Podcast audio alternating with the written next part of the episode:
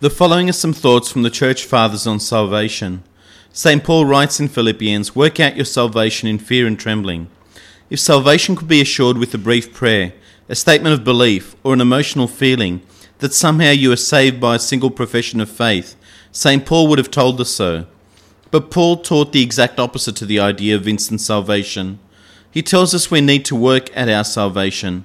In other words, if our salvation is important to us, then we will show it in our conduct. This is not to say that we can work our way to heaven, but simply that if we cherish the salvation granted to us by Christ, it will be evident to all by what we do in return. Salvation is a process whereby we grow nearer to it by living a proper, acceptable life, secured by the love and grace of Christ. Jesus teaches us that the road to salvation involves difficult labour and struggle.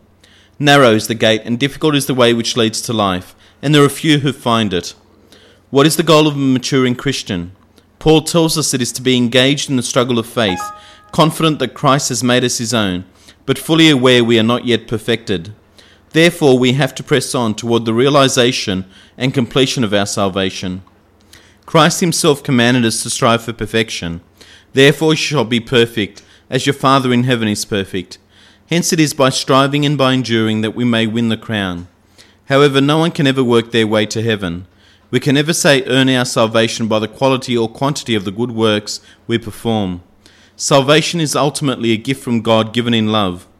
St. Augustine tells us that the principal reason for Christ's coming was that man should recognize the greatness of God's love, and should so recognize it that man should be kindled to love him, and should love his neighbours. St. Clement of Rome says, We therefore, who have been called by his will in Christ Jesus, are not justified by ourselves, neither by wisdom or understanding or piety, nor by the works we have wrought in holiness of heart, but by the faith by which Almighty God has justified all men from the beginning. What then shall we do? Shall we cease from good works, and shall we put an end to love? May the Master forbid that such should ever happen among us. Rather, let us be eager to perform every good work earnestly and willingly.